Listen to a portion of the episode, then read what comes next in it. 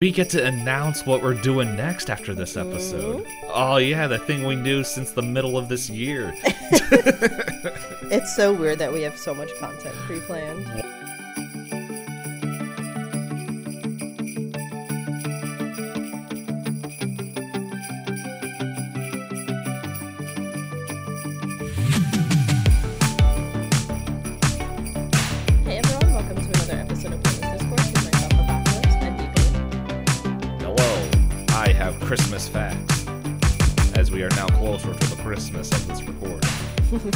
the closest Christmas recording we've had this year. Which I guess makes sense because we're doing these in order. um, we've got astronauts broadcast jingle bells from space. Many of us have done a prank. Wait, many of us have done that prank that went too far. I don't understand what that first sentence means. Uh, nine days before Christmas. Oh, I guess if I read the rest of the paragraph, it would, It would make sense. yeah, uh, nine days before Christmas in 1965, two astronauts aboard Gemini 6 told Mission Control they saw an unidentified flying object about to enter Earth's atmosphere.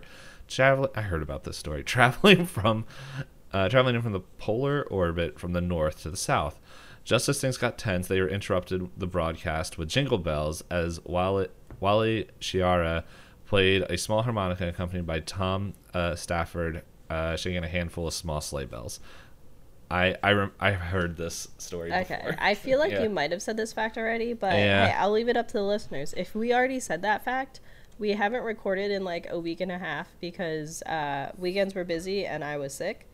Uh, I'm sure you can still hear it in my voice. So uh, yell at us in any way you can reach out to us. here just in case.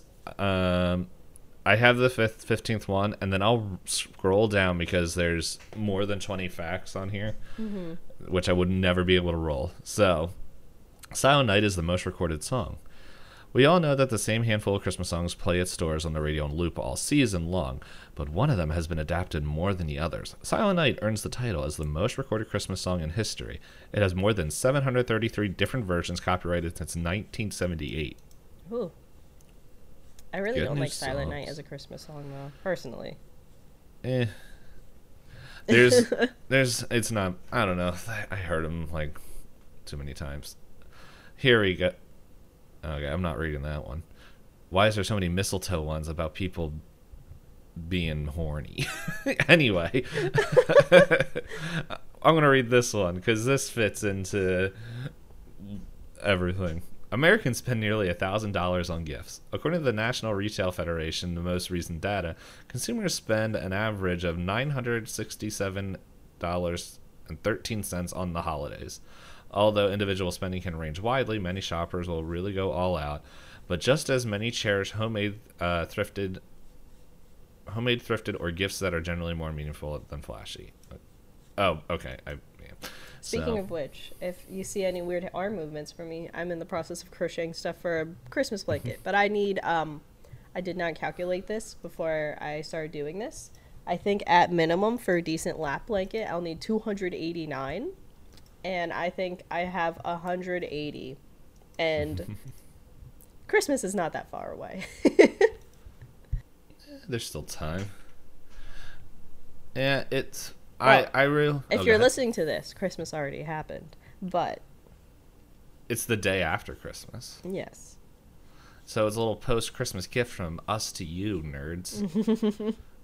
but uh, yeah, it's. It's one of those like that. That last one like hits home because I'm like, uh, my my brother who's in the military because I'm trying to find out what he wants for Christmas, and I, I asked him like, "Hey, what restaurants are, are near your your base, so that way I can get you a gift card, and maybe you can take your friends out one of these days." And like, well, that would be nice, but the awkward thing is, uh, after Christmas, I'm getting shipped to a different base, and I'm like, "Oh, Oh, well, there goes that idea." And so I think I'm just gonna just look up restaurants in that area and just be like, "Here, gift card, have fun." Or you could But, uh, try and find something a little bit more of like a chain type thing. So even if he's at a different base, maybe he'll have something in proximity that's still. Yeah. Uh, the thing is, I don't know which base he's going to. So maybe I'll just have to text him and be like, "Hey, what base?" And then Yeah. Or you could, unfortunately, the the more boring thing is just send a little bit of cash. yeah, but he was like, "Don't give me a gift because I don't have a lot of money and I I can't get you guys." He's like, he said this last year. and He's like, "I don't want to get you guys anything because I don't have a lot of money and so like I don't want to receive something when I can't give something back." And I'm like, in my head, I was like, "No, sucker." Yeah. like, I I like getting gifts for for you because you're my brothers. And really, I don't know. It could it doesn't really have to be family. it's just been like as I as I spent uh, You got $150 dice for yeah. so I yeah. And then I I don't know. I don't know if I bought part of Hop's gift last weekend or if this was something he asked for. Oh, he asked for it specifically. Okay. Yeah, it's like that's what I figured, but I wasn't sure. It was just like and she's like if you were going to be like, "Yep, here's part of your gift. Don't ask me how I did it, boy." No, because I said that he, my brother was like, "Are you going?" I was like, "I'm not," but I have a friend that's going. He's like, "Can you ask your friend to?" uh Because I did look it up online, and the price that you paid for what you got from Unplugged is the same price I saw online, but online it said it was sold out. Uh, yeah, no, there was like, oh, well, it was also the first day, so like, as well as we're packed. Um, yeah, no, I have a collection of stuff down there. My favorite thing, okay, quick favorite thing about PAX Unplugged, which now is almost a month later after this episode. Um, it's uh, I I picked up this game, this indie game. I, I told you about it in in Discord. Mm-hmm. A town called Malice, and uh, it seems pretty. F- it looks pretty fun, but then I realized, like, as they were like, "Yeah, it's uh based off of Nordic horror," and I'm like, "What the heck is Nordic horror?" So I was reading it on the way home uh, because my phone was acting up, and then I was sat there and I'm like, "Oh my goodness, I, that's how I inadvertently do all my stories." Where like there's just a, a general setting of dread with well, the thing that isn't mixed in is a little bit of comedy, but it's just like no one's safe. Everything can die. Everything is terrible. so, yeah. But it is what it is, and uh, we also, I am the one bringing the time crunch today. Change your pace. Yeah. So So then, I guess, uh, with our little intros out of the way, then are you ready to roll some dice to see which one of us gets to describe Die Hard? And yeah. after we I cut- had a third die. Oh, there it is. and then after we chat about it, then we'll do our um, rank it up against our Christmas. Oh, here's the other, one of the other things I bought. This is from the game I kickstarted, and it just cracks me up. I'm not. I don't like pins. Well, I don't collect pins, but I saw this and I was like, yeah, this is fun. That's cute. So, all right. So I rolled my die. Of course, a middling roll. Mine is also pretty middling, so we could we can see who's the the least middling. I got a thirteen. You won by one. I rolled a twelve. Oh, look at that! That was a close one this week. Look, all you needed to do was just get sick, and then the dice were like, "Hop, you can share." You can use up whatever remnants of a voice you have in this. Okay. We get to announce what we're doing next after this mm-hmm. episode. Oh yeah, the thing we knew since the middle of this year. it's so weird that we have so much content pre-planned. Why is this the ol- the most well planned thing out of everything I do? and it's like it, it doesn't like like well that's not too bad. It's like no, I run three D and D games. All of them homebrewed, and then I'm planning multiple other things. It it sounds a lot worse when you look at it the context of everything else I'm working on. But yes, so let me know when you start the half hour timer. Uh, usual spoiler warnings for anyone that hasn't seen Die Hard. And I know that might sound like a joke, but the first time I've seen Die Hard was a year ago. And this was your first watch, too, Yep, right? this is my first watch. I I did see a lot of stuff. Um, A lot of memes. yeah. Well, I think I this is the first time I watched it in totality. I think I watched bits and pieces of it before. Okay. Um, but yeah, I my my ooh, I just realized. Let's uh, mute my phone because uh, well, the fun thing is in about thirty minutes my laundry will be done. Exciting. So You'll be the guy whose stuff is still in the washer.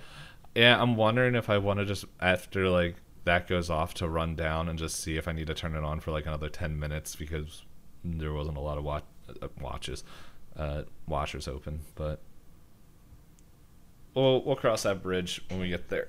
Okay. So I am starting the timer now. Okay. So, uh, please forgive me if I miss anything. Feel free to fill in D Pain because, like I said, I had mm-hmm. watched this, I think, two Last weeks year? ago. I rewatched it two weeks ago. I did watch it last mm-hmm. year, but I rewatched it two weeks ago. So essentially, we have the whole opening where you are introduced to John McClane on an airplane. I, I didn't intend to rhyme, but here we are. and Playing on a plane. it feels like this intro bit is just an excuse to have him run around barefoot because he's um he's acting nervous on the flight and the guy next to him's like you know what makes me feel better? Wherever you land take off your shoes and like really scrunch your feet in the rug for where, your hotel or whatever. And he's like that's the dumbest thing i've ever heard. And then shows off that he has a gun and the guy's like what is why do you have a gun on a plane? He's like i do this all the time. Uh, i'm pretty sure the only people that are actually allowed to have guns in planes are air marshals and not general cops but I'll look it up. who i know but yes. Cops in the 80s. Sorry, go ahead. cops in the 80s i uh uh let's see where did i leave off? So then he ends up in the limo and in a limo he's being escorted to the place of work of his wife.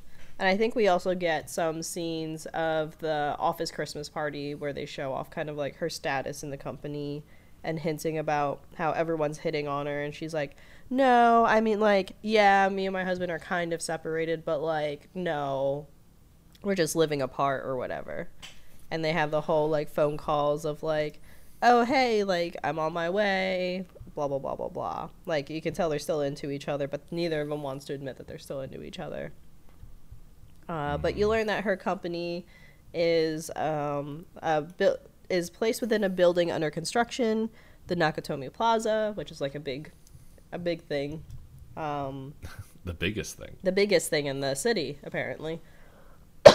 Where are they again? Is it San Francisco? San E- I think so. Yeah. So then you go in and you see awkward tension between uh, John McClane and his wife Holly because he finds out she's using her um, her Maiden maiden name when he's looking her up in directories, and they're setting up for a big Christmas party.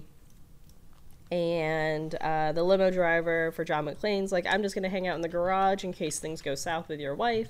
So if you need me, you can find me. And then while all of that is happening, then you get shots of um, sneaky like vans and cars and stuff tricking the front security gate, and then everything gets locked down in the building as these um, these guys show up. That's how I'm going to summarize them. These guys, because you're not introduced to who they are just yet. Uh, and then so, oh, real quick, I found it. Law enforcement, law, law enforcement officers can fly with loaded guns, but they have to have completed an appropriate flying while armed training program, and they have to, um, and they have to be specifically authorized by their employers. So, um, and they need a justifiable reason why they need their weapon, like on on a thing. If they're uniformed, they can keep their their firearms on their person, but not in uniform. Uh, yeah, I don't think John McClane had a reasonable reason to have a gun on a plane No, because he didn't. His trip, the description would be visiting my wife. yes, no, like he didn't have. I, don't know. I can't find anything like from like the eighties. Uh, But that's the most recent rulings you see. That's the only one that explained it without me having to read a thirty-page article for a one-sentence answer. Okay, that's fair. Um, so yeah, so then uh, these guys come in, they start locking everything down, they start taking everybody hostage, and they are requesting to talk to what was his name, Joe Nak- Nakatomi. Taka, Takagi. oh, Takagi. Yes, sorry, I assumed his namesake was the company. Uh, Um, yeah, it. I I brought up the IMDb, so Oh, okay. that way I know their, names. Yeah, so they start demanding for um, that guy, and they start doing the whole like, "I know who you are. You graduated from this school, blah blah blah." And then they were just walking up to every Japanese man going, "Is it you?" And I was like, "This is a little weird," but I mean, like, I get it. it's like you. Well, Gruber knew who it. Like, I, I believe he knew who he was, but he was like, "I want you to come out." yeah, but um, It- probably still- through intimidation and all that. yeah. Um, then all the while, John McClane is like, "Oh God, there's people with guns. I gotta start going into like super mode," and is doing a bunch of like covert cop things. Yeah, it's just it's so funny because he's just like just like okay, like thank goodness there was like a couple just getting it on in the next office. Uh, talk about everyone being horny, but I know. Everyone in that office is like, "Let's go to the employee bathroom." yeah, Um, it's like what? because they were gonna go into Holly's bathroom or whatever. When yeah, and she they're just like awkward tension, and then it's just like okay, so then that was just there so you could show boobies. Yeah, but then like the rest of the movie, well, I guess yeah. Uh, then there's a whole bunch of action that happens. I don't remember the sequence of who dies in what order. I think the first guy that dies is like the one blonde guy with glasses because it becomes an important plot point in terms of that's the brother of one of the other guys, so that Uh, well, makes the whole Takagi's the plot. first one that technically dies. Well, I thought uh, Bruce Willis takes care of that guy before the negotiations. I guess I'm I, it might happen at the same time. like back and forth. Yeah, because McClane up to this at this point, he's like He's like in the vents. He's very yeah, much he- like well, he's not in the vents. He's like at that point, like he sees everyone shooting and everything, and then I believe he uh they take Takagi upstairs, and then he's like he's on like a part of the building that they're doing construction on, and he's trying to like get a hold of the police and stuff, and like he's trying to figure out what to do. Yeah, I, that's why I thought the blind guy with glasses dies first because that happens in the not completed construction area. Yeah. And then eventually, John McClane finds his way into the meeting room to listen to um, why they want Takagi. But there's like a reason why they go. I'm trying to remember because there's a reason they go up there. Like, I I don't know if he. I thought it was because they were like, oh, we hear the alarm went off on a Oh, floor that nobody's occupying. Like the fire alarm was called. Oh no, because he's he's making a phone call. He he's calling the he steal uh, yeah because he needs to steal the radio from yeah. the guy. He, he makes he makes a phone call from one of the offices. I think it is. Uh, he he finds the phone, makes Mm-hmm. the phone call to the police. I think it is. No, it's not the police. I think he calls the limo driver uh, uh, because then it cuts Oh off. yes, he's on the phone in the Holly's bathroom with the limo driver, and then Yeah. yeah, the two guys cut all the communications off in the building and the power, I think, or something. Not the power. I don't think they kill the power. Oh yeah, because they still need the elevators. Yeah, and then he runs. That's when he goes up there, and then he trips the fire alarm to Yeah, try oh and yeah, get the he- police to, get the- come, the fi- yeah, and that's when they shut that off, and then uh, and then the blonde guy's like, yeah, blonde guy comes up. I think it's the yeah, because then he kills him, and then he goes. He sees them kill Takagi yeah, because he's hiding under the table. that's why. There's just There a lot go. of action. It's an action It's- movie. Yeah. Um, It, yeah. It was an attention to detail that really wasn't important. But yeah, so then, oh yeah, and he's barefoot this whole time because remember I said it's oddly, um, it's like a preface to him being barefoot, which does matter kind of later. Um, but yeah, so then you find out that they want Takagi because apparently he knows a part of a password that unlocks like a seven defense safe that has a whole bunch of bonds in it, and to the point where it's one of those like if they sell so many bonds over the years and they can have the easy life and yada blah. But then anytime the police get into communication with them, they lie and say that, you know, we want you. Uh, well, I'm kind of jumping ahead.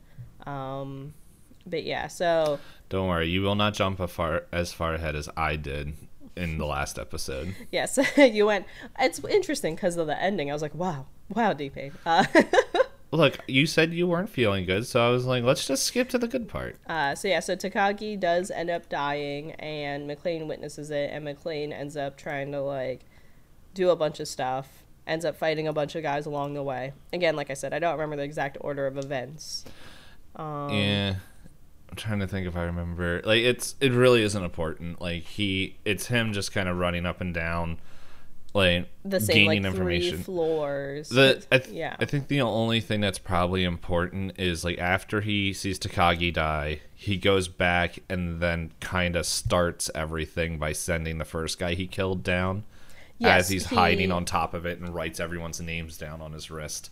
Yeah, because what he what he ultimately does is he took the radio from the blonde guy, calls on a secret cop communications like emergency signal broadcast, and the the cops are like, you know, this is only for emergencies. He's like, why do you think I know about this? I am also a cop, and this is an emergency. So they send um, uh, the one guy from Family Matters. Yeah, I'm looking it up right now. It his it's uh his name his actor's name is Reginald VelJohnson, Sergeant Powell. Pow. Uh, which I looked up because that's what I was looking at right now. I was like, what was he in Family Matters? He was a cop in Family Matters for Chicago. He's He was- Winslow, right? yeah, he Yeah. was a police officer for the Chicago Police Department. I'm like, oh man, how great would it be if that show took place in The same universe. well, like in the in Los Angeles or not Los Angeles, uh, wherever Die Hard takes place, L.A. or something. Oh yeah, San L.A. Fran. No, yeah, I'm looking. It's uh, it's in Los Angeles. Oh, it's in LA. Okay, I thought it was in Yeah. San Francisco. Uh, my bad. Earlier. Uh, it's but, all good. yes, through the secret radio comms, they go, "All right, can someone do a drive by of the plaza? Because apparently there's bad stuff happening." And he's like, "All right, I guess I'll go check it out." And he goes and drives by, and then yes, throws one of the bodies out of the window, and it lands on the cop car. And he's making fun of the guy. He's like, "Who's the guy driving? Like, does he even know what he's doing?" hmm uh, does get the attention of everybody. So they end up on communications on like radio back and forth, and they end up becoming like BFFs during all of this. Yeah, I I think that's like one of my favorite parts throughout the whole movie. Then they um, so yeah, so it's McClane like slowly taking out each person and slowly like collecting all the things that were part of Han, Hans Gruber's original plan. And then all the while, the media and the FBI get involved, and it's very much a movie about like FBI and higher ups do it all wrong. Why are you sending in SWAT? They know what they're doing. And then John McClane, the lone cop, is like, I'm smarter than everybody above me and I'm going to fix it. And Powell's also smarter than all the higher ups. He's going to fix it. Mm-hmm. And all the while, Holly is trying to manage the captive situation where she's. Uh, he's like, who made Hans Gruber's like, who made you in charge? He's like, well, you killed my boss, so now I'm in charge. yeah, And then the stupid guy on high on cocaine who has a crush on Holly is like, I know what's best for everybody. I Oh know my who the guy is. I was like, yes, please. Like this is the one, and then it was, I like how that whole scene where McClane's just like, "What are you doing? you don't know what you've you gotten into. you don't know." I was like, "I don't know you." You He's and tell lying. him, He's lying. and like it was just like, "Oh well, blah blah blah," and then it's like. Powell can also hear what's going on because like it's a shared network um, yeah.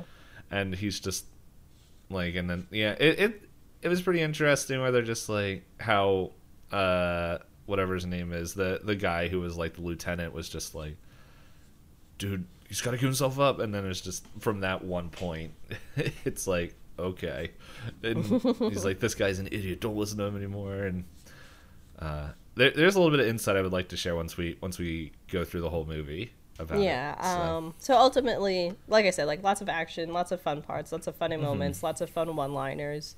Uh, Strider was like kind of half watching, and I was like, "Look, one of your favorite lines.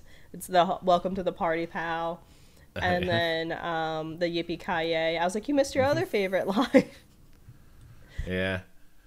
One of the guys that I work with uh, knows uh, a lot of the, the lines, which will, will make sense in a little bit once uh, I share the insight part. But it's, uh, yeah, I was talking about it. He's like, yeah, welcome to the party. And I'm just like, he said it in almost the same voice. And I'm like, oh my goodness. Um, but yeah, the reason I say the feet's important because there's even fights where there's a lot of broken glass and it causes McClane to like leave a trail and he has to like take a break Yeah. because he's bandaging his feet because he's been running around barefoot amongst all of this. Um, I don't think there was anything. the The major things to note that you learn throughout all the action scenes is Hans Gruber uh, is actually just a, a thief. He tries to purport himself as like a terrorist who's like trying to bring down the company for the better of the world. He lies in negotiations and says like uh, to free people that are in like uh, prisoners of war or not prisoners of war or in the like Guantanamo Bay, I think Mm-hmm. something like that. Well, and it's it, it was to free people like all around the world, and it's Yeah, and then- just to waste time. yeah, and then his henchmen were like, "Who are they?" He's like, "Oh, I looked them up in a magazine. Like, I don't know who they are." And then Mm-hmm. ultimately, they have like the one hacker guy who's like, you know, decoding and like using a drill to try and get through the safe. And when they open it, it literally is just bonds. It's like literal bonds. Yeah, And then they plan on. that's a funny scene though. Yeah, all the paper. uh, and then um, and then Hans has a plan to double cross everybody, where he tells the FBI like, "I'll give you the hostages on the roof, but you have to bring a helicopter to pick them up." And the uh, is it the FBI? Yeah, it's like the FBI. They're like, the FBI "Oh, shows up. yeah, we're gonna double double cross and like shoot them on the rooftop." And John McClane's like, "They're explosives. Everybody get off the rooftop. Nobody be here." And it turns into a whole sequence of events, and eventually leads up to the whole final one v one of uh, Hans and McClane, and uh, him trying to use Holly as like a hostage. And then McClane uh, pushes him out a window, and he's holding on to Holly by the watch. And they go, "Oh no, the expensive watch we brought up in the beginning of the movie. We have Yeah. to unclip it." And then it's the longest falling sequence you've ever seen. Yeah, which uh, a falling sequence that they based a whole advent calendar off of. Is there anything else really major that I missed? uh, Oh, I guess the limo driver was also yeah. helpful. He uh, kept the hacker from escaping with the bonds. Mm-hmm. Yeah, like it the the hack, the ha- not the hacker, the whatever his name was, the limo driver. He was very much. He was there for comic relief, but then also like, okay, now we have someone to show this other perspective that wouldn't really make sense. Like, it, not that like we need to make sense in a move the way this movie was shot, but it's just like, okay, the limo driver's there and and stuff, and Yeah, then he was like uh, on the phone with his girlfriend, not realizing everything that was happening, and then Yeah. and then he hears on the radio, "Oh, the plaza's under a terrorist attack," and he's like, "I'm in the plaza." yeah.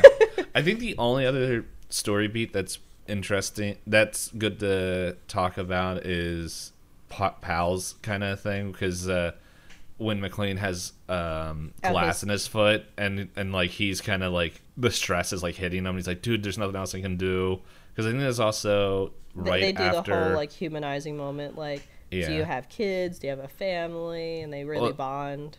Yeah, and and then they ask like, "Hey, what like why are you?" It's like I, I can tell by the way you you talk and and just did stuff like you weren't always behind a desk. And he's like, and talks about the accident of like how like he accidentally shot a kid because of like it was just dark and everything. Like I don't remember the exact excuse. It was. It was it was dark Unfortunately, and like it's yeah. a story that I hear, you know, has been a lot of controversy in the news in recency, but it's because usually it's uh, race is involved, whereas Yeah. Powell himself is a black officer, so I can, I assume it's a, well, I can't assume for the 80s, but I feel like I would have expected in the 80s for him not to have gotten desk work as a black cop for shooting someone incorrectly. But anyway, yeah. that's just me and my modern sensibilities. Yeah, it's it's one of those things like us watching it now, like, uh, like just because the the movie is pro cop, which It is very pro cop. Um, but which yeah. like it, it's funny if this movie was made now, uh, McClane would not be a would not be a government agent. Like he would probably be like retired military or just like some dude that was like a, a Uh, civilian that's just yeah. really good. Like Taken, he was an ex. What was it? Like CIA agent or yeah something yeah, like that. yeah like that's that's kind of like he wouldn't have been a cop that's for sure and like because it's like this whole movie which in the 80s i think there's a bunch of movies like that where it's just like I mean, like Predator too.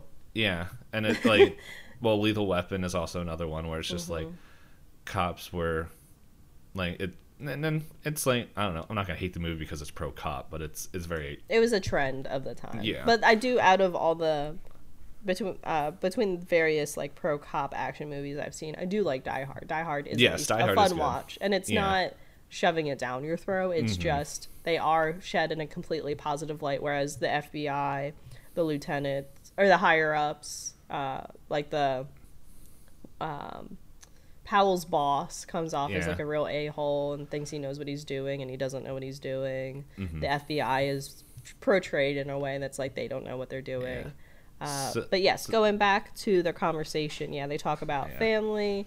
Um, Powell is like, if the only thing I can do is to encourage you to let you know not to give up, because everyone's like, you know, tell him to just turn himself in, and he's like, Yeah. no, he's tired, he has family, he's done so much for all of this. You guys need to believe in him. And Mm-hmm. they're like, how do you know he is a cop? He's like, I just know in my heart he's a good cop. yeah. and it's like the way he's talking, the way he's explaining things. It's like it's it's it's a cop, and so and then like but the whole thing is like yeah, I was never able to shoot a gun or hold a gun again. Yeah, because he uh, he said it was dark and the kid had a ray gun toy, so he Yeah. mistook it for a gun.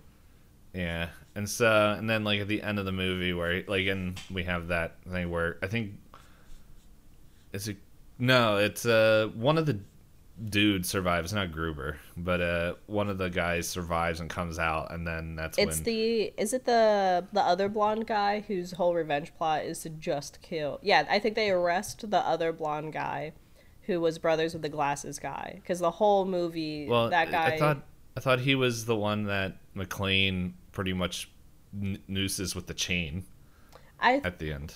I thought that was him. Oh, I thought it was still him at the end because he has a whole strong revenge plot. Because his whole thing is, I don't care what happens to me. I just need to kill McClane to get revenge for my brother. Yeah. that's the only one I can reasonably think in my head where if he's getting escorted out by cops, would in front of other cops go out of his way to try and still kill McClane. Yeah, I don't know. It's there's I do a- remember what you're talking about, Yeah. but like, a lot of these characters look the same. So, but uh, yeah. The anyway, and then Powell shoots him, and then it's just like, yep, there we go. But uh, so I don't know. I think that was like really the only other imp- story thing to mention, and so. I was saying though, I I have a little bit of insight about this because one of the guys I work with is a retired uh, Philadelphia detective and like he used to do like cop work and stuff and like i i was talking to him about it and uh because no surprise he loves this movie yeah. um and Because he so- can find pieces of him like within the characters. yeah right? well what was funny was i'm like dude the way mcclane talks because mcclane is from philadelphia i believe i think they I say he that he's New York City cop. i don't know 'cause I, Because he I- makes the joke, if I wanted to be in a shithole, I'd go to Philly or Jersey or something like that. I thought uh, I'll look this up because like I thought I don't know I, th- I thought it, it because I thought it said he was from a New York cop. Okay, New York Police Department. Was he f- from Philly? I don't know. Not No, like really- there's just one joke where he says like Yeah, I don't know. I he makes fun of Philly. and yeah. Oh, he was born in New Jersey. But anyway, doesn't matter. Um and so but anyway, he yeah, he's a New York cop and all that stuff, but I was like I was I was asking him. I was like, dude, like there was a lot of things that like watching Bruce Willis play John McClane that I see you do. Like writing on his arm with the marker like important information. And I was like, is that just something that all cops did? And he's like, well, yeah, like if rather than pull out a pen and paper and searching out, well, they're trying to give you like a number or something over like a license plate number, you just write it on your arm, and that way while you're driving, you you look it there, so you don't have to keep going back. And I'm just like, okay. And so you know, not that that was like the biggest thing. It was just like the way like McClane talked and everything was interesting because it's just it was very same tone as he talks and like even like the way McClane would like tell stories and just like would make fun of people mm-hmm. was very much the same as as he does as my worker the guy I work with and so but then I was asking him like, well, how about the other stuff like with uh, like the higher ups? And he's like, oh yeah, no, that's it's like you depending on who you have come into a case, like it could very much be like that, where it's just that the higher up that comes in that's just ruins everything. And uh, it's like if you're not a certain level, it's like you have to go along with it. It's yeah, like I know. Like a lot of cop dramas, they emphasize like, "This is my jurisdiction now. You have to stop. I'm Yeah. in charge now." It's like, but it's like, nope, I'm Yeah. the boss now. And that, but like he, he was telling me that it was like because he was a detective, he he was like a level above that, and so people would try to do that to him, and he's like, "Well, I'm the sergeant in this area," and he was like, "Well, I," he's like, "Fine, like you do what you need to do," and he's like, "Come on, guy, like even though we were there first doing our work, like we're leaving because," and well, he uses a little bit more descriptive language, but he was like, "Yeah, this guy wants to take over, so."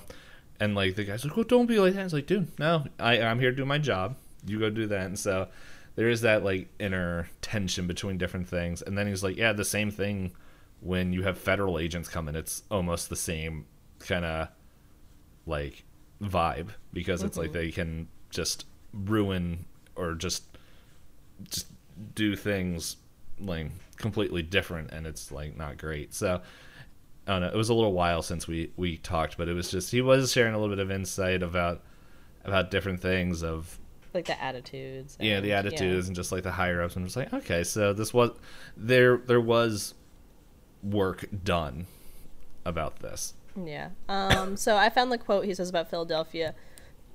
Powell is like, "Are you still with us?" And while McClane's pulling f- glass out of his foot, he says, "But all, all things equal, I'd rather be in Philadelphia right now." yeah Imagine being like, um, if I still had glass in my feet, I'd rather been, be in Philly right now than in this building. I was like, all right, guy. All right. um, but yeah. I prefer neither but So is the timer up? we got three minutes left Okay, I guess uh, to finally summarize this movie, I'm not a big action movie fan. I think the movie is fine. It is very pro cop. It's just not my type of movie. It has its funny moments. It has its exciting moments, and it's not bad. Just Mm-hmm. not a movie I'd go back to if I don't have to. I I think if I would watch this movie again, I think I would want to watch it with people. Like I think this would be a fun movie to watch with a group of friends. It's like it is. I don't know. That's how I feel about most action movies. Most American action movies because it's not so much plot focused as it is like, like and uh, not all movies, but this one.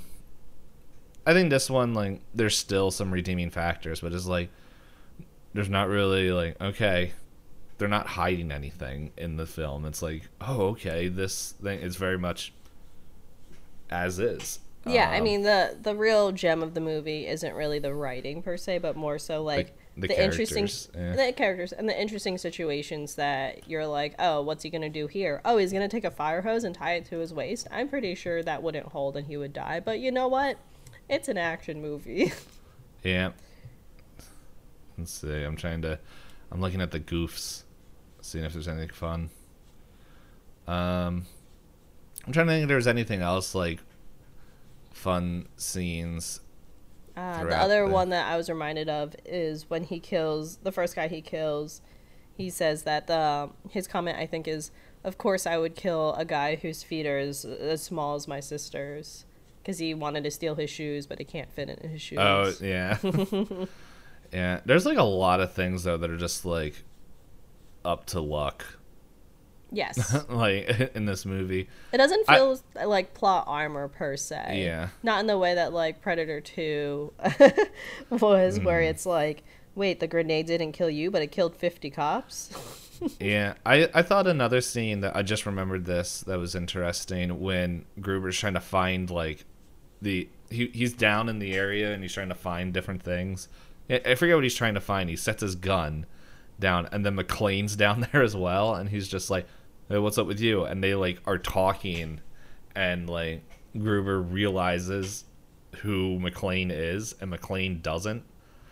Oh, when he sees the uh, picture with Holly on the desk. Well, when he realizes that McClane's the one just running around and it's just him by himself and like offers the cigarettes and like they're and Oh, it's right before they shoot all the glass uh, and hurt his feet. Yeah, where they do the whole um, Cause "Who are you?" It's like, "Oh, I'm just a regular uh, bystander." That Yeah. part where they're face to face. yeah, yeah, that part. Because I think because Gru- he doesn't realize it's Gruber, and uh, He doesn't realize it's McClane. yeah, well, like he realizes it at one point because McClane says, He introduces himself. "Yeah, yeah, yeah, that's right." Because at that point he's like, he calls himself Roy, and then he keeps calling himself like other names, and uh, and that's when, um, whatever his face. Oh goodness, there was this. I was not expecting uh, this timer to start playing sound in my ears. Oh, you did it on your computer, not your phone. Yeah, because my phone is counting down my laundry. that made I was just sitting there, just like yeah, and then no one's gonna hear it. it's just in your own headset. yeah. um, but yeah, I thought that was also a neat scene where it's like they're face to face, and one of them realizes who it is. Before the other one, yeah. Yeah, and it's just like in Gruber, like it, it shows like, and Gruber's like, "Hey, let me just come over here," and McClane's like, "No, dude, like let me escort you somewhere safe." And like Mhm. the reason Gruber wants to go over there is because his gun is literally on the other side of this uh, divider, like this, um, whatever it is, and uh, and like. And, and McClane's just like, no, let, let's just go. Let, like, come on, I got you. and he's like, fine. and then I forget how they how they meet back up. But uh, but yeah, nah. It overall enjoyable. It was an enjoyable watch. time. Yeah. Yeah. I'm trying to see. Yeah, like, All right. Do you want to break here and do the laundry bit? yeah, I got like three minutes till my laundry should be done. So So then, I don't know. Do we have anything else we want to talk about the movie? And then well, I was gonna say, do you want to put a time marker in so you know when to edit it? um. All right. So since we don't really have much else to really say about the movie, you ready to move on to giving it Talk about teas. Christmas rankings?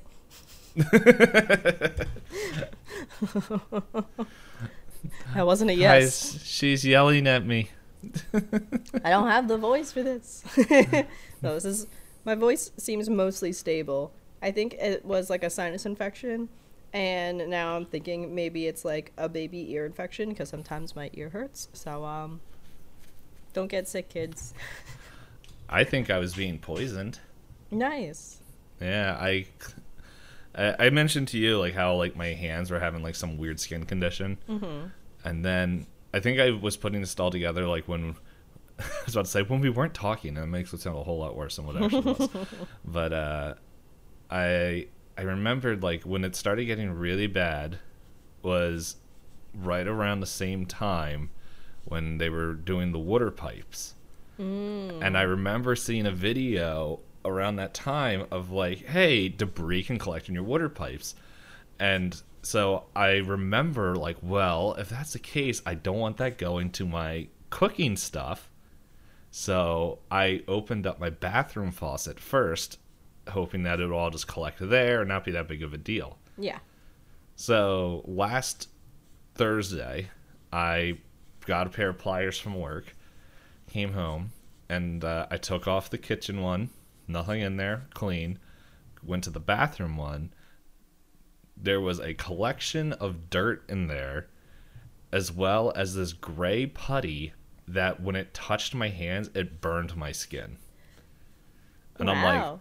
and I'm That's like, fun. I'm like, oh my gosh, what the heck is this? And so like I cleaned it all out, and it was like, I don't know if it's a placebo effect, but or placebo, how do you pronounce that? And but my brain and hands were like, this is good water. this feels good, and I'm like, I feels refreshed. But yes, let's let's go into the the the heart of dying. Um, for people, if this is your first episode, because I don't think we, or that you're ever listening to this, guess what? There's four others that we did this, uh, where we score uh, five different uh, options between one to three.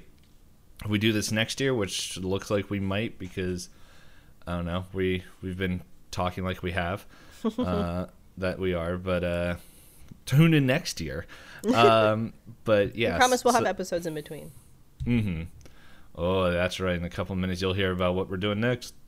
Um, yeah, so you can get one point, which means it isn't in there. Two points, which ah, sort of, and three points for yes. Um, and so, and then we have does it take place?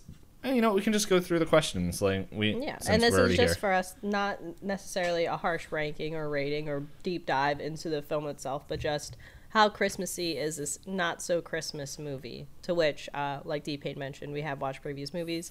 Before this, we watched, uh, in order, Green Knight, Mean Girls, Batman Returns, and Gremlins. Is it Batman returns Yeah, Or- no, Batman Forever. Wait, no, Batman Forever. it. I thought you I fixed did? it on the drive. I don't remember.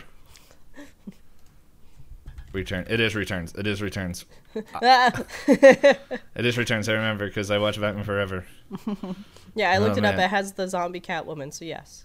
Yeah, don't worry, everybody. And uh, I guess this is more for us. There's no way we. What the heck was that commercial? I just saw a commercial. Someone tried to open up one of those Phillips heads with a Allen wrench. I'm like, oh no, duh, that doesn't work. You, you dingbat. anyway, I'm scrolling down, so I don't have to look at that stupidity anymore. All right, but yeah, Um, so Does it take place during the Christmas season? No. not joking. it does. because he's there purposely for the holidays. He even has like a Christmas gift. His wife keeps mentioning, you know, there's a Christmas party, and his wife is like, Mm-hmm. the kids would love to have you at the house for the holidays. Yes, and so yeah, there's tons of that. It's even isn't it Christmas Eve? I don't remember if it's specifically Christmas Eve. I know she mentions what date it is because she's like, I didn't think you'd make it in time at one point, but I forget what she says. I I'm looking at the IMDb real quick to see. the 80s were a time of unrealistic action uh, sequences, predictable characters, and rudimentary plots.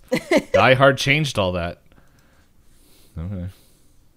Um, let's see. Goes on a Christmas vacation. Let's see. Well, tell me in the the wiki. Um, Die Hard.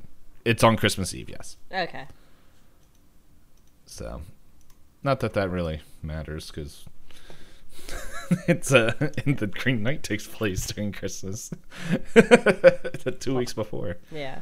Um, Christmas music. Yes. Um, yes, I will give this a three as well because for the originally I was gonna say before it continued uh, because they're like the I forget his name the the limo driver. He's yeah, he puts on like uh, Christmas he- rap music. he puts on Christmas rap and then it's just like okay I guess so. I'm not gonna judge too much, but it's just like I guess so. And then I think the thing that I really like about this is that there's so many like I almost said NPCs, but there's just so many random people walking around just humming or whistling Christmas music. yeah. And then uh but then like the greatest like not the greatest, but the scene that is just funny. I think it made me laugh when I was watching this when they finally get the vault open and it displays joy like Joy- joyful, joyful, and it's just like, and I'm like, oh my goodness, that that is great. Um, There, uh, the next one is Christmas decorations. Also a big yes. They have the Christmas tree. They have uh, he wraps up the one body in Christmas tape. He holds his gun behind his back with Christmas tape. Mm-hmm. Um, yeah, and there's, yeah, the, the yeah. Well, it, the Christmas party has a ton of Christmas stuff in it yeah, as all over the place. Yeah. Christmas moral. So there is I feel like there is the moral of like of uh McClane pretty much realizing how important his wife and like him just like throughout the movie and he knows this in the beginning of the movie it shows it but I think it really like throughout the course of the movie really hits closer to home when he's like no, I'm an idiot pretty much because like I keep arguing with you and it's just like all this stuff. Like I am proud of you for everything you're doing and and so like I do think there's a more of like him just trusting his wife and and like uh and just everything going with that. The the question is I'm like can that moral take away the Christmas theme of this movie. I feel like there are a lot of Christmas movies where they emphasize the importance of family. That's that is where I'm like, okay, I could see that as well. And it's like, so I'm gonna give it a, a, a kind give it a- of. yeah, it's it's not like it's It's not trying to necessarily like. I feel like a lot of traditional Christmas morals are like, "How are you a better person year round and not just during Christmas?" Right? yeah. Uh, whereas this one kind of is like that, but it's more focused on a Mm-hmm. personal level and not like a. They weren't brought to. They were they were brought together by the holiday, but they weren't like fixed Yeah. by the holiday. They were fixed by the situation that just so happened Mm-hmm. to take place during the holiday. And, and it's like there's also scenes in the beginning where I think I would consider this more of like the Christmas miracle moral stuff if it didn't at the beginning of it like show that like McClane's like you're an idiot. Come on. Like it shows like he regrets what he said. And it's like if there was no like regret or anything, it's just like it's not like a complete 180. He's already Oh yeah, and he's like already in the process and it's just like this whole event just like really helps solidifies like bring them together. bringing them together and it's so I, i'll give it a maybe it's like That's fair, because yeah, if it was one of those things where like they couldn't stand being around each other, but the kids were like, "But mom and dad, it's Christmas," and then this brought them together, then yeah, it would be more of a Christmas magic thing when they. It seemed like they had no chance of getting back together, and then because Mm-hmm. of this stuff happening on Christmas, now they're gonna get back together. But no, Yeah. both of them were like, "Oh, I still am like want you around, but I don't know if you want me around." yeah Because she even does the whole thing with like, I have a spare room if you don't have a hotel. yeah like that this is the weird thing because like they, they don't go into it but it makes it sound like they're separated but I it's still they, like I think what I surmise from it is they got into a lot of fights because she wanted to move for her job and he didn't. yeah So then they were like, fine, we'll just live apart if we can't reconcile this. Mm-hmm. and yeah so and they, it looks like they were on the the verge of it and then like whatever everything came back together so yeah um and the last one does a santa appear i'm going to give my score for this okay i'm glad that we are agreed Because there's not even costumes or anything, right? there's santa decorations He has And the one light up Santa that appears every so often, Yes. like a little plastic one. Mm-hmm. And like, and that's what I was telling one of the guys at work. And I'm like, no, there is no Santa. There's Santa decorations. Like, well, what about the guy who puts the Santa hat? And I'm like, no, that's he's not in full costume. He's not being Santa Claus. He's a dead dude in a Santa hat. and so like, there is no Santa. It appears like Gremlins. We gave it a two because there's a guy dressed up as Santa, pretending to be Santa, that's getting attacked by Gremlins. Yeah, and then I think, um, yeah, I would have given it a two if they had like a Santa at the Christmas party. Yes, yeah. It, I'm glad. Like that was my. So like the the big thing I was just thinking about where um. I was like, okay, well, if this was anything above a one, we would have to go into the conversation of, is Santa, is an Santa decorations, Yeah. yeah, is like what are we counting as a Santa? Because like as I was thinking about this, I'm like, well, not that it really is going to change the Gremlin score, but the picture I sent you is a Santa decoration where I was like, oh, Santa's in there, but it's like the thing is, there's other Santas throughout. like, Santas if Yeah, for the you audio have- listeners parentheses. Because you have um, the one guy getting attacked, and then you also Yeah. have um, on TV there is a Santa, like as the one guy's watching TV. and then we have the memory of the Santa that could have been. Mm. Do you think when he got barbecued, he smelled like peppermint? I don't want to know. Me neither. Um, But yeah, so, So, that yeah. leaves uh, Die Hard, the quintessential. Tied. Yeah, that that's the quintessential. This is a Christmas movie argument I hear from people because they're like, it takes place during Christmas. It does have Christmas decorations. It does have Christmas music, but this is our scale, and we can do whatever we want with our scale. And if you don't agree with our scale, you can reach out to us at twitter.com/slash pointless disco, or leave a rating, review, comment on YouTube. find a way to yell at us, and then um, Mm-hmm. we don't. Uh, we will give you a shout out. Sorry about that. I haven't. Here, We haven't while we're doing that, I can check things and yeah, life has been really busy.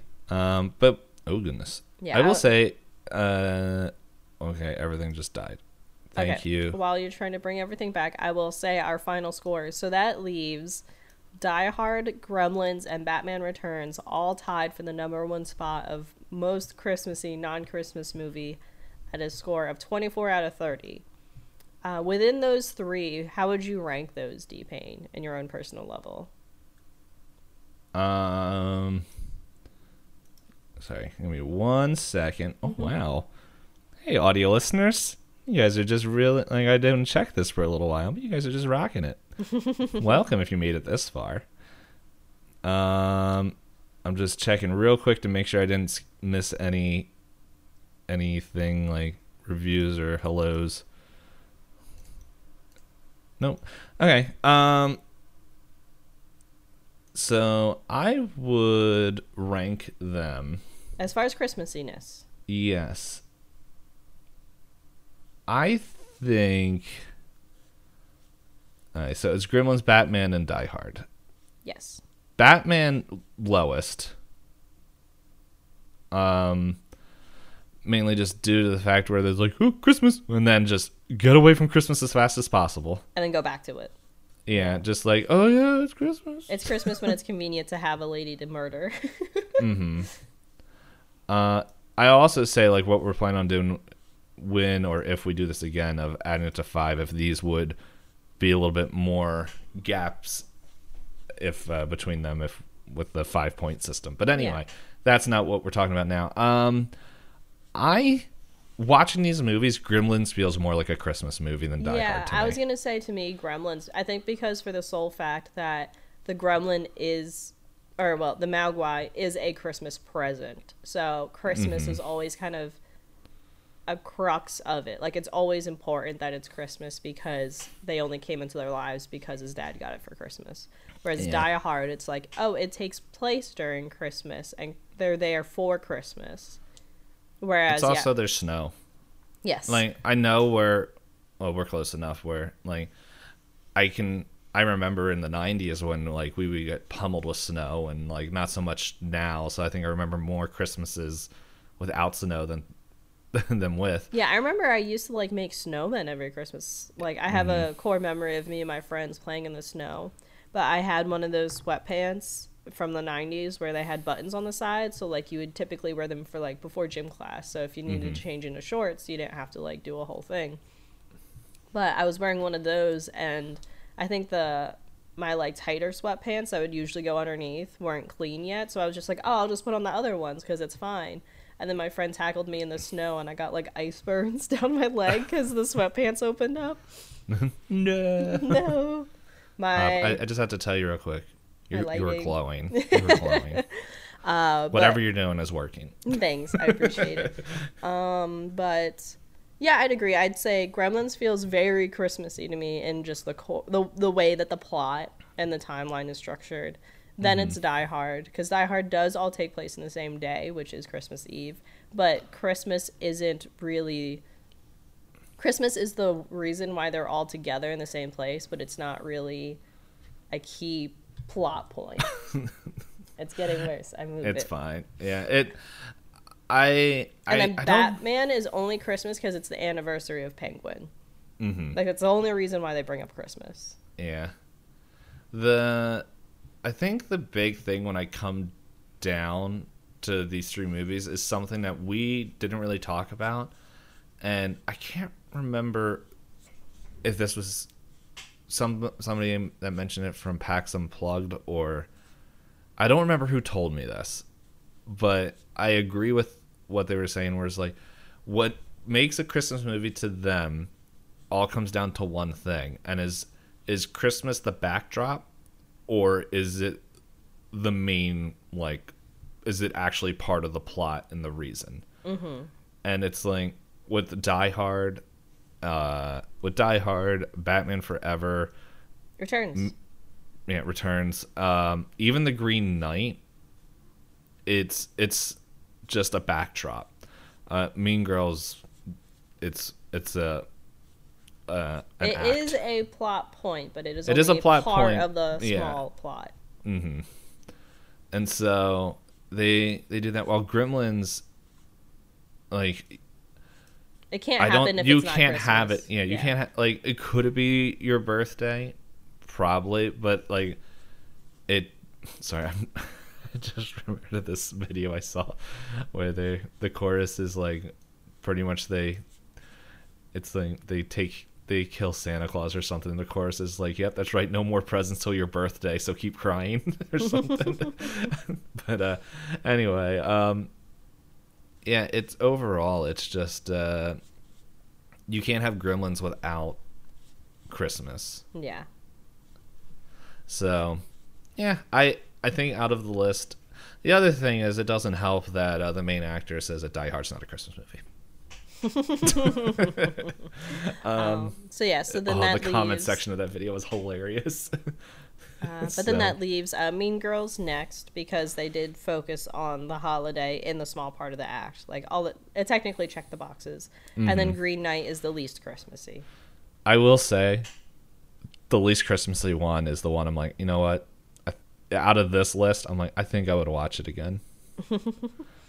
Very A twenty four fan of you. I yes, but I also feel like out of all these, there's more to explore in that movie. That one watch, like, just didn't sink in. While everything else is just like, is Very what it is. Yeah.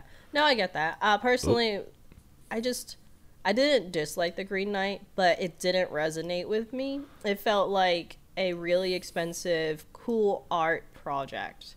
Not That's to all say A24 movies. Are. no, but like Lighthouse Yes. has a lot of really strong characters, I guess. Mm-hmm. And I know the Green Knight is based on a poem, so it's harder to really Yes, flesh out yeah. the characters in the same way. But it's just they really filled in the two hour gap with longing glances. And after a while, for me, I was just like, someone could say something. They could Yeah. they could make up dialogue for them at some point to really help Mm-hmm. push this along, but instead you just have uh, the main character just stare angrily at women a lot, and I'm like, I get it, He misses his old house. I get it, I get it. the biggest Christmas tradition. Jesus is born. Oh man, yeah. It's it, it's one of, like I also know that I'm being a little bit biased because it is one of my favorite King Arthur t- poems. But Maybe it I- would help if I had read it before watching it, uh, but that is a weird crux to put on it because I know no, I know it- you I- haven't watched Dune yet, but I felt like Dune is really fun to watch if you've read the book. Because Strider was like, I haven't had a chance to read the book before Dune came out, and when we watched Mm-hmm. it, so he had to like ask me. He's like, "Who are these people?" Because they're kind of just throwing people at me. I was like, "Well, in the book, he spends twenty pages explaining that this is actually his right hand man." You know, like those kind of like little things that Yeah. get lost. But that one has the opposite problem, where Dune has too many pages for a three-hour movie. Yeah. So, in the end, like, um, it, like, I don't know. I don't think if reading the Green Knight would actually help. Uh, they Like- did they take a lot of liberties with it? Yeah, because like uh, the pretty much, I think it's the second scene.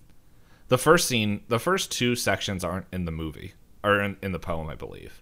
Oh, with him uh, establishing who he is as a character. Yeah, like him getting the axe and his stolen mom. And uh, diving into the lake. I don't believe those are part of. Um, His trials.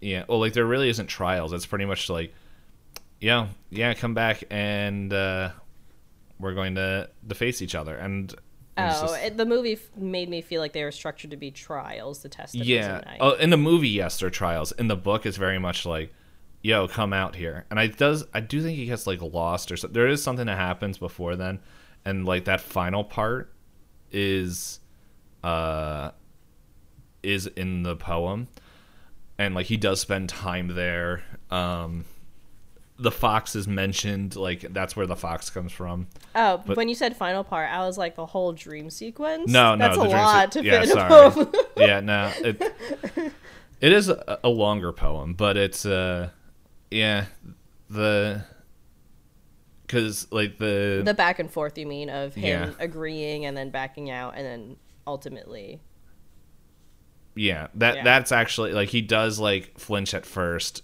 but uh, and then he's like, nah, do do it, do the thing, and then like that's I think uh, he doesn't take off the sash, and the sash actually stops like the mortal blow, and the Green Knight's like. Dude, what the heck? but I can't blame you because I'm immortal. we, so played, we played the game. yeah so but there's that and then but anyway like the the thing is like and uh, we mentioned this in the green knight so we don't have to really go over it again but they did rewrite Gawain's uh, character where everyone he's everyone's closer to the same age in the poem and Gawain's problem isn't the fact that he just like loves going to the whorehouse it's that he's too he follows the codes too closely. And the and he's not willing to to flinch or step away from those codes. Um and so instead of him pretty much well doing what he does in in the in the house uh his failure is that he actually kisses her and they're like well i guess you're not as good as a knight as you thought you were and he's just like there i'm leaving and, and so Stuff like that. Okay. yeah Um, so But before, like you said, we did discuss a lot more of this in the actual Green Knight episode, so feel free to give that a listen if you're curious. Mm-hmm. But I feel like you're probably, um, now that we've kind of wrapped up the whole Christmas thing, I feel like you're excited to announce what we have coming up next. I think we're both excited, but it's just fun to. I like announcing things. I like sharing what we're doing. This is why I have a hard time not sharing secret projects. um, yeah. So starting next week, well, actually, yeah, we got to record next week. Um, we are doing the whole series of Gravity Falls. Cue the theme music we can't play. but yes, we're going to be going through that. Um, is gonna- Expect it in the format of, wow, my voice. yeah, expecting the format of uh, Hop's voice and my voice as well. Over the Um, garden wall, mm-hmm. where we'll be watching the episodes and paying attention to things, because we've both watched it at least once. I watched it once. Hop watched it almost like twenty times. I don't know if it's 20, but that's like It's I have, close. I have a list of comfort shows, and Gravity Falls is one of those because, like, if I'm sick or really out of it, then it's like I can turn it on, and it's just, it's Yeah. nice.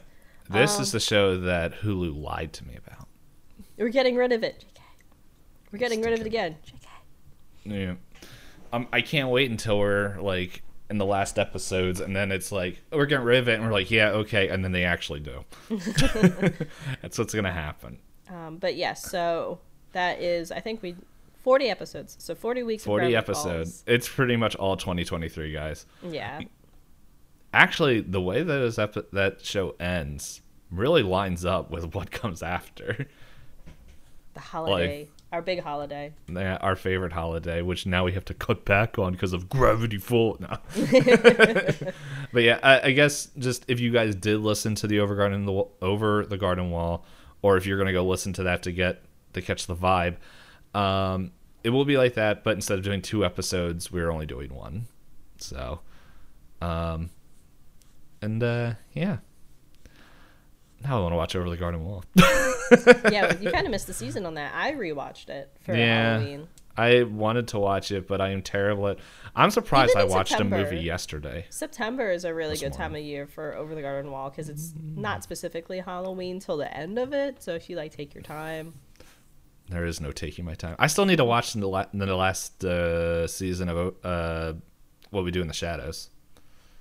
oh yeah, I think I'm caught up. Yeah, I know I'm not. I still have to watch season four. That's what I'm gonna. I've been wanting to watch a show. There we go. I'm gonna watch that. Yeah, and that one's nice. It's bite sized. It's like 24 minutes an episode Yeah. compared to a lot of modern TV. That's like like I wa- I just finished watching Wednesday, and I was like, do I want to watch Wednesday? And Starter's like, it's 45 minutes long. I'm like, okay, not now, later. I I watched uh, the one scene multiple times because it's all over the internet. The dance. Yeah.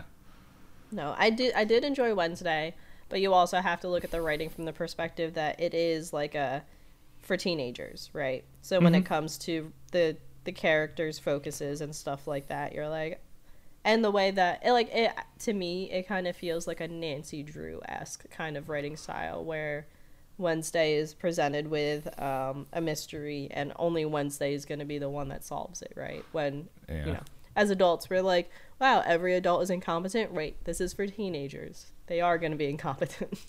Yeah. Uh, and then I, I know, like, I the only other scene I saw was her interaction with her dad, which I, I don't know if it's at the end. And it's like, I don't know where you're at, and I don't know where it I already finished it. It's eight episodes. Okay. I and for anyone's like, Deepin, when are you gonna watch it? Because I'm not paying for Netflix. but nah, like from what I saw, like it looked pretty neat. Um, It's fun. but yeah. Um, so yeah, Gravity Falls, and uh, yeah, I hope you all have the final year of 2022 go well. Yeah, your your final days of it. It sounds so Yeah. like Prepare Lethal. to die. Your final days ever. um, see you all next year. yeah, later nerds. Or this is the last time we'll talk. This year, well, that's not not me and true. you. Well, the audience. Can I not talk to the audience? No, we talked with them for the last tw- hour. Twour. Twawa? Twawa hour. That's right. First t-shirt. Twawa? oh, man. I'm gonna start doing this until you say the thing. Okay. You know what's going to be really weird when we go back to, like, almost two-hour episodes. I like these hour episodes. I want to see how long it can make you wait. Uh, just joking. Bye-bye!